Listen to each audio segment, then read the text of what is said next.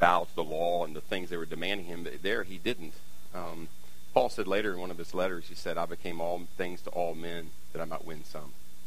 And Paul had great discernment in times. I mean, I mean what was what was going to hurt to do this, the, the, the, the ceremonial cleansing? Was it going to hurt anything to do that? No. But he said, I become all things to all men that I might win some. Other things, he said, hey, if you're requiring this for salvation, keep me out of it. So he just this wisdom, and it's just a wonderful passage to see and learn from Paul there. Uh, well, um, I also was thinking about that, and just as we were singing too, thinking about God and the great God that we have, and we were singing glory, glory in the highest.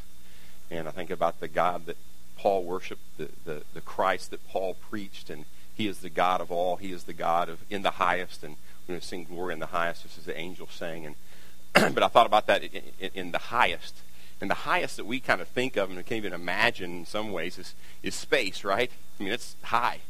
And, and this week we, we sent up the Orion capsule. I don't know if you all knew that, and it went two times in orbit around uh, the uh, um, Earth, and then it splashed down, right, in the Pacific Ocean.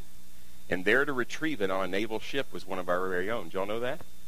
Many of y'all know Sarah Rieger, who works for NASA, and it's Jared's fiance. He's marrying a rocket scientist, all right? And uh, um, so she was part of the, the, the, small group of people of NASA on the Navy ship that retrieved the Orion out of the water to begin to do tests on it, stuff like that. And but just think about space. Wow, in the highest, and he's beyond our greatest imagination. I mean, Sarah is a part of that, and that's a pretty big deal, I think. But we're part of something even greater, and so is Sarah, right? That we get to sing and worship the God in the highest. And that's our prayer that we can do that this morning, even together at Grace. So this time, I want to dismiss our children um, up through the fifth grade for uh, children's worship. So you can head out this way. All right, Miss Unger has the sign today. Grace Kids, follow the sign. And if the rest of you will grab your Bibles, your copy of God's Word, and turn to Galatians chapter 3. Galatians chapter 3. Bye, buddy. And we'll have them rejoin us here in just a little bit. Galatians chapter 3. And just to remind you, in, in January, I think 6th Sunday of January, we'll start our next book that we'll be studying through. We'll be studying through Habakkuk. All right? One of the minor prophets in the Old Testament. Excited about that. But this morning we're in Galatians 3. So let me read uh, Galatians um, 3, verses 6 through 9. Galatians 3, verses 6 through 9. Even so, Abraham believed God and was reckoned to him as righteousness. Therefore, be sure that it is those who are of faith who are sons of Abraham. The scripture, foreseeing that God would justify the Gentiles by faith, preached the gospel beforehand to Abraham, saying, All the nations will be blessed in you. So then, those who are of faith are blessed with Abraham, the believer. Let's pray. Lord, thank you for your word. Thank you for just hearing the reading of your word. Thank you for this passage here in Galatians, as Paul writes to the churches of Galatia uh, these important truths. And Lord, not only did he write and you write through him, but Lord, this is for us today. So Lord, I pray you'd open our hearts, our minds. Uh, Lord, allow your word to um, dwell deep within us. Lord, so that we might be changed more and more in the likeness of Jesus. And we pray this in his name. Amen. Well, um, uh, this week, as I was preparing this and, and thinking about um, what to preach on this Sunday, we're going to be baptizing six people. And uh, I, I, thought about this passage, but as I was preparing it and kind of finishing things up, really, um, my son Jonathan sent me an email with a link to it. And as I looked at the, what this went to, uh, I thought, this is perfect. This is exactly what Paul was dealing with in his day. So let, let me explain to you. Uh, there, there was a statistics that were gathered recently in a survey by Lifeway resource, Resources. And some of the questions asked in the survey were about essential truths in Christianity. Uh, not, not, not, not things that are in a gray area, not some of the things on the end times that we can all dicker about and still be believers, right? Uh, we can still love Jesus and be born again and, and maybe differ in some of the end times and just different. One those, these are essential truths of the Christian faith. And they ask these questions. So, and the survey was taken among those who consider themselves evangelicals. Okay, we're not talking about Roman Catholics. We're not talking about people who call themselves Christians, even like Mormons that would call themselves Christians. We're talking about people who would call themselves evangelicals, who would believe, should believe the things that were in these questions. So let me show you those. It kind of builds up. Uh, to, so here, here's the first one. God the Father is more divine than Jesus. 31% that were surveyed agreed or don't know. That's scary. That's exactly right. God the Father, God the Son, God the Holy Spirit, three in one. Remember? Three persons, one being. They're all fully divine. But 31% of these people who can claim to be evangelical did uh, agree that the Father was more divine than Jesus, or they didn't know. How about this one? Jesus is the first creature created by God. 27 agree, 27 agree or don't know. He's not a created being. He's eternal. Firstborn among brethren means nothing about being created. Well, I don't have time to go into that. I want to get to the last one, okay? Ne- last one, or not the, I mean the next one. The Holy Spirit is a force, not a personal being. 58% agree or don't know. Who was here when I did the series on, on, on the Holy Spirit, right? You remember that? Yeah, we need to we need to teach correctly about the Holy Spirit so we know who. The, we would never answer that, right? But some many people, 58% agree he's a personal force, not a personal being. Uh, the Holy Spirit is less divine, it should say, than God, the Father, and Jesus. 18% agree or don't know. So in Acts, when Ananias and Sapphira said that they lied to the Holy Spirit, turned around the next verse said, and you lied to God. So which one was it? Yes. Both. God the Holy Spirit, right? So, yeah, but scary. God loves me because of the good I do or have done. 18% agree or don't know. We're in trouble if God loves us based upon what we do. We are in trouble. And here we go. Last one. People must contribute their own effort for personal salvation. 56% agree or don't know. All of these are disturbing, but none is more disturbing than this one because it's the heart of the truth about how people are made right with God. 56% of evangelicals agree or don't know with that statement. Yet the thought that people must contribute their own effort to their personal salvation has been around since the beginning of the church. In fact, it's been around since Genesis 3. As Adam and Eve took coverings which were insufficient they took, they took leaves and they tried to cover themselves, trying to, to make themselves right with God through their own personal means. And did God say, oh, perfect, those are the exact leaves you should have used. You're good. No, he didn't. In fact, he had to kill, he had to clothe them with, he clothed them with animal skins. So what happened to get the animal skins? What had to die? An animal had to die. Something innocent had to die for those who were guilty which was the beginning. Of course, right before that in Genesis 3.15, we had the promise, the first promise of the Messiah, Jesus. But right after he closed him, to say your works are insufficient. You could never do enough.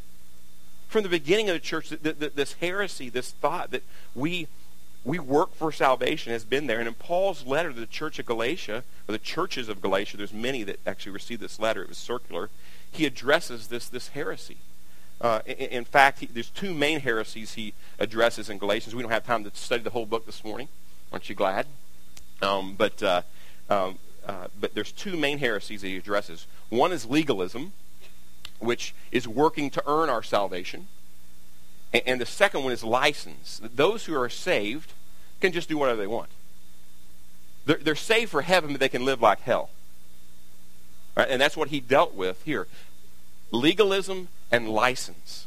And, and, Paul stresses the seriousness of these two errors at the very beginning of this letter. Look with me there in Galatians, uh, verses 6 through 9. I just want to read uh, you this because this is the only letter that Paul writes and begins with, an, with, with not a encouraging word, but, but he, he's a little upset as you'll see. Look what he says there in verse 6.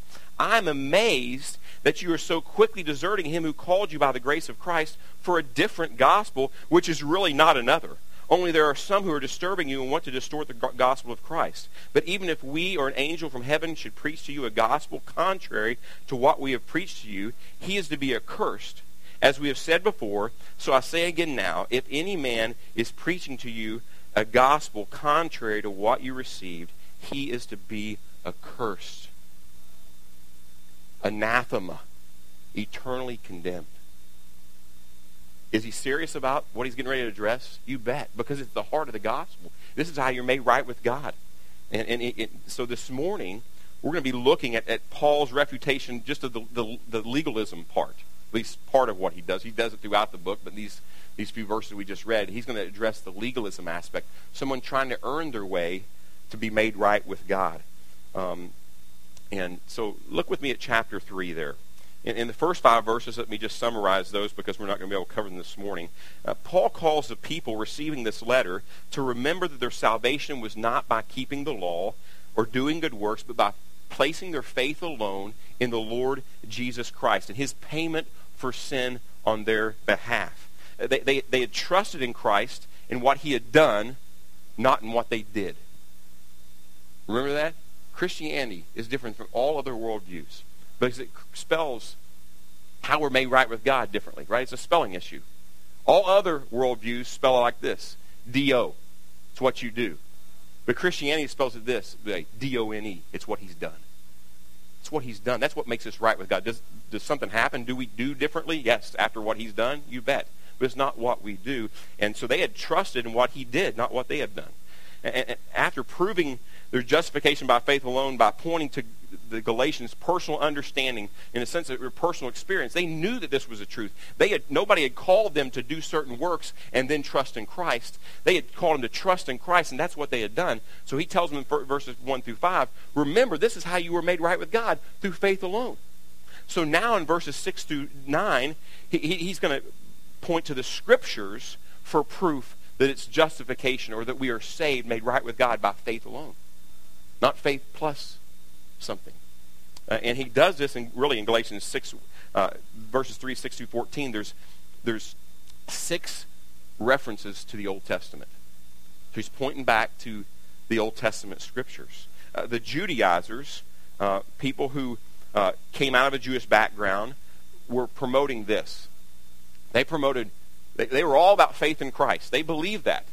But it was faith plus works, faith plus keeping the law. And then at the end, maybe you do enough to get in. That's kind of scary since his standards of perfection, right? That's what they were teaching. They, and, and so their, their, their, their way of salvation was, was wrong. And, and Paul wants to remind these believers who are being deceived that there's always been one way to be made right with God, and that's through faith alone. Faith alone. Well, many of you all can probably remember when you bought your first house or car or, or another big item. Maybe a house. I, I just remember when John and I bought our first house. Helen, this is no offense, okay? A realtor. And, and Kelly, too. Both of them sitting there go, right? This is no offense. But we bought our first house, and we negotiated with price through a realtor, and, and, uh, and they came back, and finally we, we settled on a price. But when we went to sign all the papers, they said, okay, well, then you have this fee, and this fee, and this fee, and PMI. We got out of that by doing two loans. And, uh, but there's some ways to get around that. But we, this is some, some realtor uh, advice. That's about all I can give. But we, and all of a sudden, it wasn't this price we had agreed upon. It was more than that. It, it was more than, and maybe you, you've been there before, that you agree upon a price, you see a price, you, you go buy a car. It, it's more than what the, the price you, because you got taxes, and everybody taxes it, right, on your car. And, and, so it's not exactly what you thought, thought. The advertised price is really not the final price. And this is exactly what the Judaizers were presenting the people in the churches of Galatia. They were saying justification was by faith. But before you sign on the dotted line, let me tell you all the extras. It's exactly what they were doing. Eh, eh, but, but you, you got to be circumcised. You got to celebrate certain religious days. You have to eat certain foods. You have to just obey the works of the law. Of course, if we wanted to go that way, there's 613 of them. Just try to remember 613. But that's the way they were going. And in reality, it wasn't through faith alone, which is meant uh, w- w- which is really a system of works. Think about this. If they say faith alone and they say, well, you have to then do this, this, this, and this in order to be made right with God, is that by grace through faith? Mm-mm. In fact, it's a whole works based system. They were masking it. You know, the only problem with rat poisoning, yes, it's 98% oatmeal, but it's 2% arsenic, arsenic, and the arsenic will kill you. They said faith alone but they went on.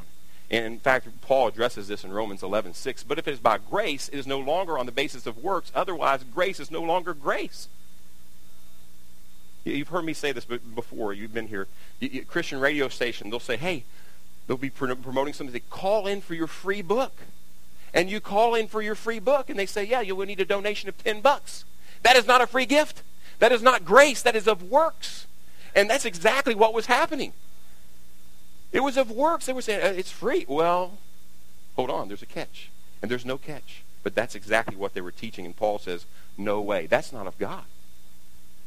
Well, this is why it's so important for Paul to defend justification or being saved through faith alone, being made right with God. It, it has been and has always been the truth from Genesis 3 on that we are saved through faith alone, by grace alone, in Christ alone. So let's look at this passage here in these, these, these four verses. And I want to point out three truths concerning faith alone so that you can marvel at the grace of God this morning.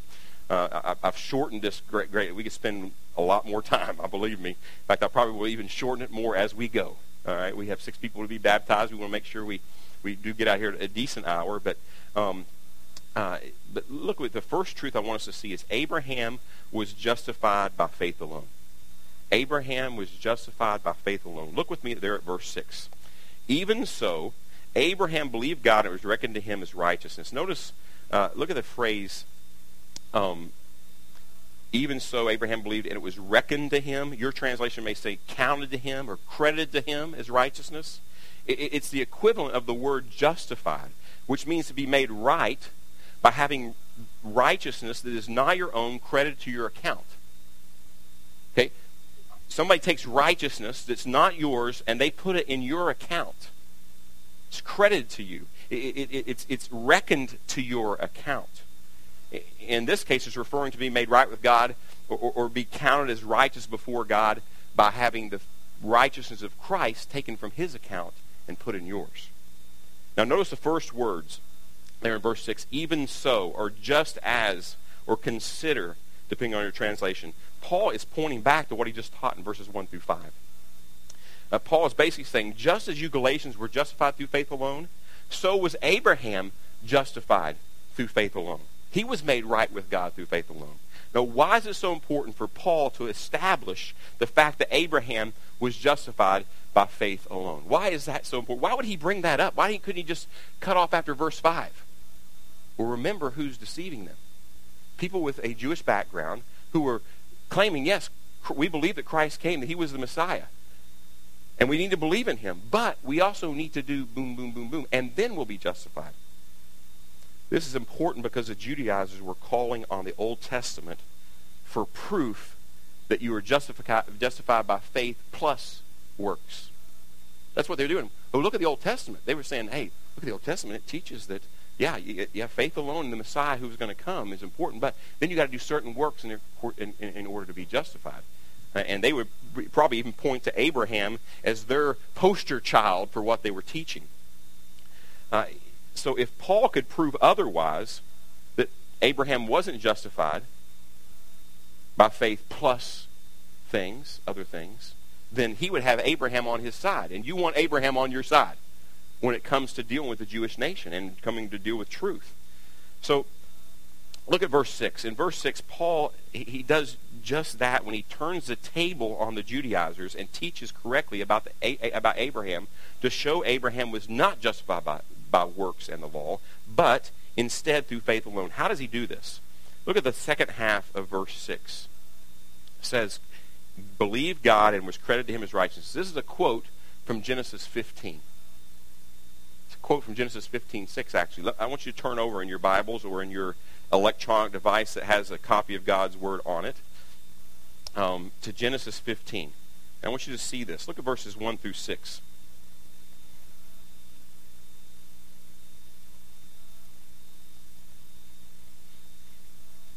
All right, beginning in verse 1.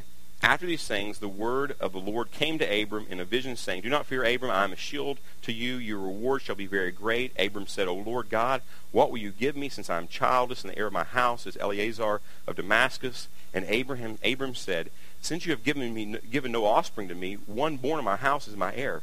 Then, then behold, the word of the Lord came to him, saying, This man will not be your heir, but one who will come forth from your own body, he shall be your heir. And he took him outside and said, Now look toward the heavens and count the stars, if you are able to count them. And he said to him, So shall your descendants be. Then he believed in the Lord, and he reckoned, reckoned it to him as righteousness. See, there's the quote right here from verse 6. We see here that God promised Abraham, Abraham that his offspring would be, would be more numerous than he could count stars in the sky. And this was highly unlikely, right, at Abraham's, Abraham's old age, and the fact he didn't even have a son at this point. And then it says in verse 6 there uh, that, Abraham, that God um, responded, or Abraham responded to this truth, to this message of truth from God. He says he believed in the Lord and he reckoned to him as righteousness.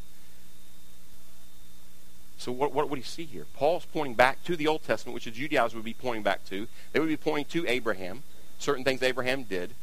But Paul points back to this foundational verse concerning how Abraham was made right with God. It said he what? Believed.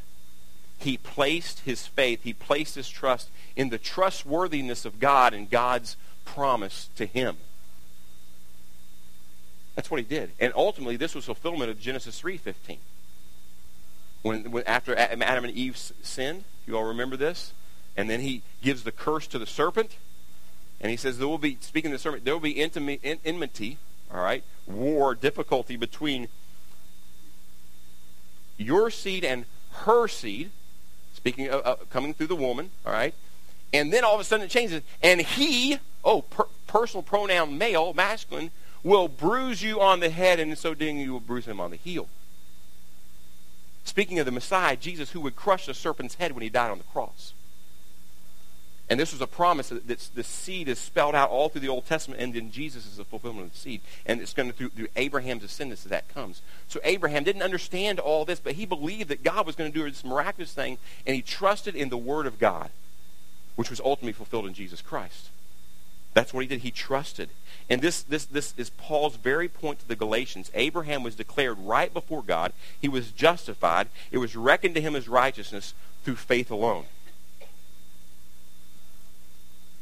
Did you, did you see him do any certain work there?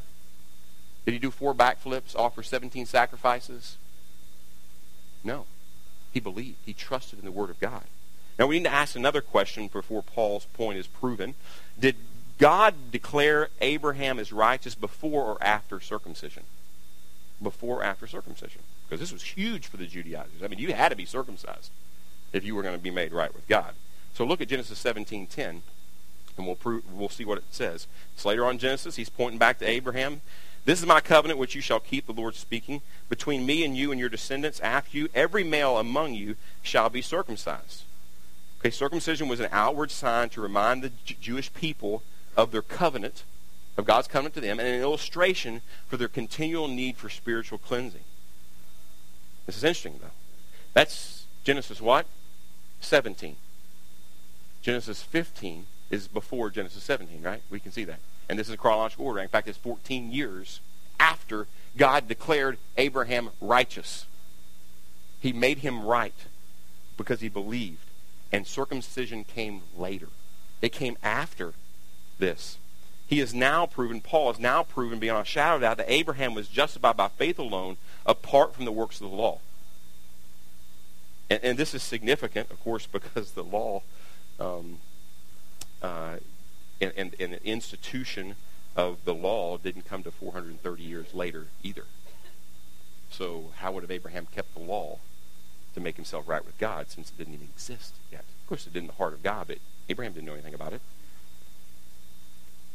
Abraham was justified by faith alone. He was made right with God because of God declaring him right and Abraham believing in God's word. So first we see, the first truth we see about faith alone is Abraham was justified by faith alone. The second truth I want us to see here in this passage this morning is sons of Abraham are justified by faith alone. So first, Abraham was justified by faith alone. Secondly, sons of Abraham are justified by faith alone. Look with me at verse 7. Therefore, be sure that it is those who are of faith who are sons of Abraham. Uh, notice again, therefore be sure. This is pointing back. Um, maybe you said know then, your translation may say, or understand then. He, he's drawing on what he's talked, before, talked about before, pointing to verse 6 that Abraham was justified by faith alone the words translated be sure or know or understand, they're an imperative. He's commanded him, based upon the fact that Abraham was justified by faith alone, be sure, know for sure, what I'm getting ready to see is true, as true as can get. Listen up, is what he's saying, to what I'm getting ready to say. What is it he says? He says it is those who are of, of faith, or those who believe, who are sons of Abraham. Notice first that Paul is teaching how one becomes a son or a child of Abraham. How does one become a child or son of Abraham? That was important. Well, notice it doesn't say that it is those who obey the law who are sons of Abraham. Doesn't say that, does it? Not at all. There's not even a hint of that. Instead, he says, in order to be a son of Abraham, you must follow the example of Abraham who is justified by faith alone. Follow his example. In fact, that's the first thing that, that, that we, we, I want you to know is to follow Abraham's example here. Follow his example in believing and trusting in God's promise. And now we have a full revelation of that promise, don't we? We know the fulfillment of that promise was found in Christ. We follow his example by trusting in Christ. And, and, and look, go on and look now in verse 8. The scripture, foreseeing that God would justify the Gentiles by faith, preached the gospel beforehand to Abraham, saying, All nations will be blessed in you. Now notice the last phrase there in verse 8. All nations will be blessed in you. This is Paul's second Old Testament quote to prove this his point, and it's taken from Genesis two places, Genesis 12:3 and Genesis 18:18. Genesis 12:3 and Genesis 18:18. Paul explains the significance uh, of this Old Testament quote, but what, what, he says in the first part of verse 8 in Galatians 3 is, notice again, it says, the scripture, foreseeing that God would justify Gentiles by faith, preached the gospel beforehand to Abraham. The divine author of Scripture, who is God, announced to Abraham the good news, or the word gospel we have in our passage, that Gentiles would be justified by faith also. It wasn't just Abraham and his descendants. But Gentiles will be justified, made right with God, the same way Abraham was. He announced this to Abraham. And Paul's saying, hey, he announced this to Abraham. This is nothing new. So the Judaizers say, no, he first you have to become a Jew. And then you can become a Christian. Wrong. That's what Paul's saying. He would say, you're wrong. That's not what the Old Testament scripture te- teaches. The very thing you're pointing to. God announced this to Abraham that it would be the same way for Gentiles and Jews. He, he's, he's teaching here that it's not about bloodline. It's not about physical descent. So the second thing that we need to know here is physical lineage is powerless. Physical lineage is powerless. And shamefully, we even use our physical lineage to sometimes say that we're right with God. Well, you know, hey, my, my grandma, man, she was a prayer warrior. Yeah, how about you? My grandma, she believed in God. She trusted in Christ. How, how about you? My parents, man, they took me to church all the time. And they really trusted in the Lord Jesus Christ. Yeah, how about you? See, there's no grandchildren in heaven, spiritual grandchildren. There's only spiritual children, and it's not of your parents. We're born of God. We become sons of Abraham in the same sense. I will show you here. It, it, it, this fact that the physical lineage is powerless was an insult an insult to the Judaizers and the Jewish people. What? I mean, they could name you their whole. I mean, you talking about family tree? You know, we like to get on genealogy sites and stuff, trace it. Oh, but just go to them. They wouldn't even have to have a computer to do it. They go all the way back to Abraham because they trusted in that. They trusted in their, in their bloodlines. If you remember when we were going through uh, the Gospel of John in John 8, Jesus is having this conversation with these Jews, and they're saying, hey, we're made right with God because we're descendants of Abraham. So look what, how Jesus responds. If you didn't remember, look at this. Uh, I know that you're Abraham's descendants. Yet you seek to kill me because my word is no place in you. I speak the things which I have seen with my father. Therefore, you also do the things which you heard from your father. I love this. They, don't do this to somebody, please. They answered and said to him, Abraham is your, our father. Jesus said, If you are Abraham's children, do the deeds of Abraham. Then later in verse 44, you are the father of the devil, and you want to do the desires of your father. Be careful about that, all right? Um, in the right context, maybe. But Jesus acknowledges their physical lineage, doesn't he? So you're exactly right. You are descendants of Abraham, and there's a blessing in that for them. But, but since they did not do the deeds of Abraham, and, and, and the greatest deed of Abraham, in a sense, it wasn't a, a work for Mary, but it was a, a work in the sense he did something. This is what he did. He believed in God. He believed in the Messiah that was to come. That's the greatest deed of Abraham, believing, putting his faith in the Lord Jesus Christ. He didn't know all about Jesus yet, but he believed in the promise of God, which was ultimately fulfilled in Jesus, didn't he? That was that's what he did. And, and, and he's saying, if you did the deeds of Abraham, yeah, you'd be sons of Abraham, the important way. But you don't, because you're trusting in your own selves. The real sons of Abraham are people, regardless whether they're Jew or Gentile, regardless of their physical lineage, regardless of their genealogy, are those who have been justified through faith alone, just like their father Abraham. Let me ask you this question Are you a son of Abraham this morning? Are you a son of Abraham? Have you trusted in Christ alone to be made right with God? If not, then I beg you this morning transfer your trust from yourself and your own righteousness, your own works, maybe your own lineage, maybe the fact that you go to church all the time or read your Bible. All those things. It's not bad, but they don't make you right with God. Transfer your trust from those things to Christ alone. And that's what makes us sons of Abraham. That's what makes us right before God because we trust in his work, not in our own. Well, the third thing I want us to see, the third truth I want us to see concerning faith alone is the Abrahamic blessing is received by faith alone. The Abrahamic blessing is received by faith alone. Look, look at verse 9. So then, those who are of faith are blessed with Abraham the believer. Ooh, I like that. Who likes blessing? I'm in. All right, seven people here this morning do. All right, the rest of you need to wake up. All right, but um, are blessed with Abraham and, it's those who are of faith, right? They have faith, it says. They're blessed with Abraham. Being blessed with Abraham is also a quote, all right? Uh, all the nations of you be blessed, also an Old Testament quote from Genesis 15, and even actually back in Genesis 12. Uh, this is this is a promise of blessing is for all children. This, this this promise of blessing is for all children of Abraham, all children of Abraham who have been justified by faith alone. So what's the blessing referred to here? Well, let me just say this. I'm not going to get into this. I think you can go to other passages and say that part of the blessing has to do with something in the end times. No matter what your understanding of the end times might be, all right, there's something in future that will be fulfilled in the blessing of Abraham. Okay? But the greatest thing in context, we want to be context, what is he talking about here? What is his whole emphasis here? It's not about the end times. It's about being blessed in Abraham who are sons by faith, who are justified. That's the greatest blessing that we can be made right with God. Those that the scripture says were enemies of God, that we were dead in our sins and trespasses. We were by nature children of wrath. We did not seek God.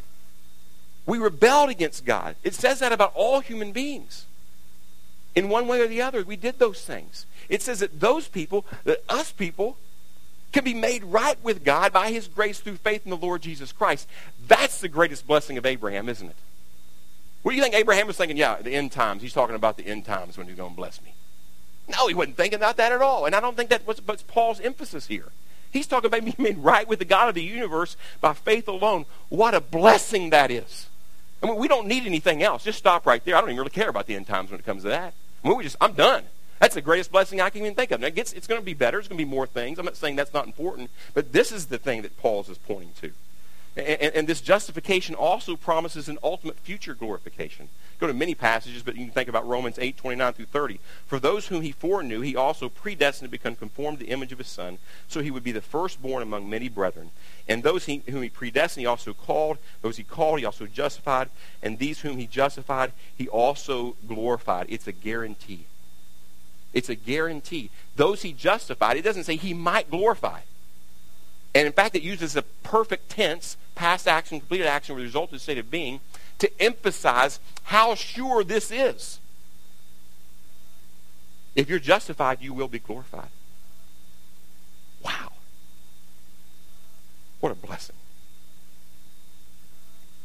Well, in Genesis 15, um, we're also seeing when I don't have this is one I would love to go in depth in. I don't have time to go in, but in Genesis 15, right after he declares Abraham righteous by putting his faith in what he told him, he goes through this covenant ceremony, all right?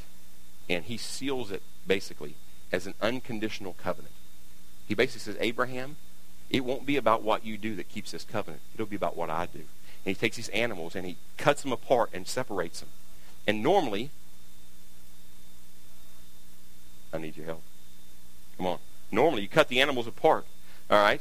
And, and, and here's the deal. We're going we're gonna make a covenant, all right? You're going to let me drive your new Ferrari when you get it, all right? I know this is one of his dreams, right? He's a car guy. All right, so, so, and, and, and we're going to swear on this. You're going to swear on this. And I won't wreck it. I'll swear that to you, all right? So I just cut these animals up.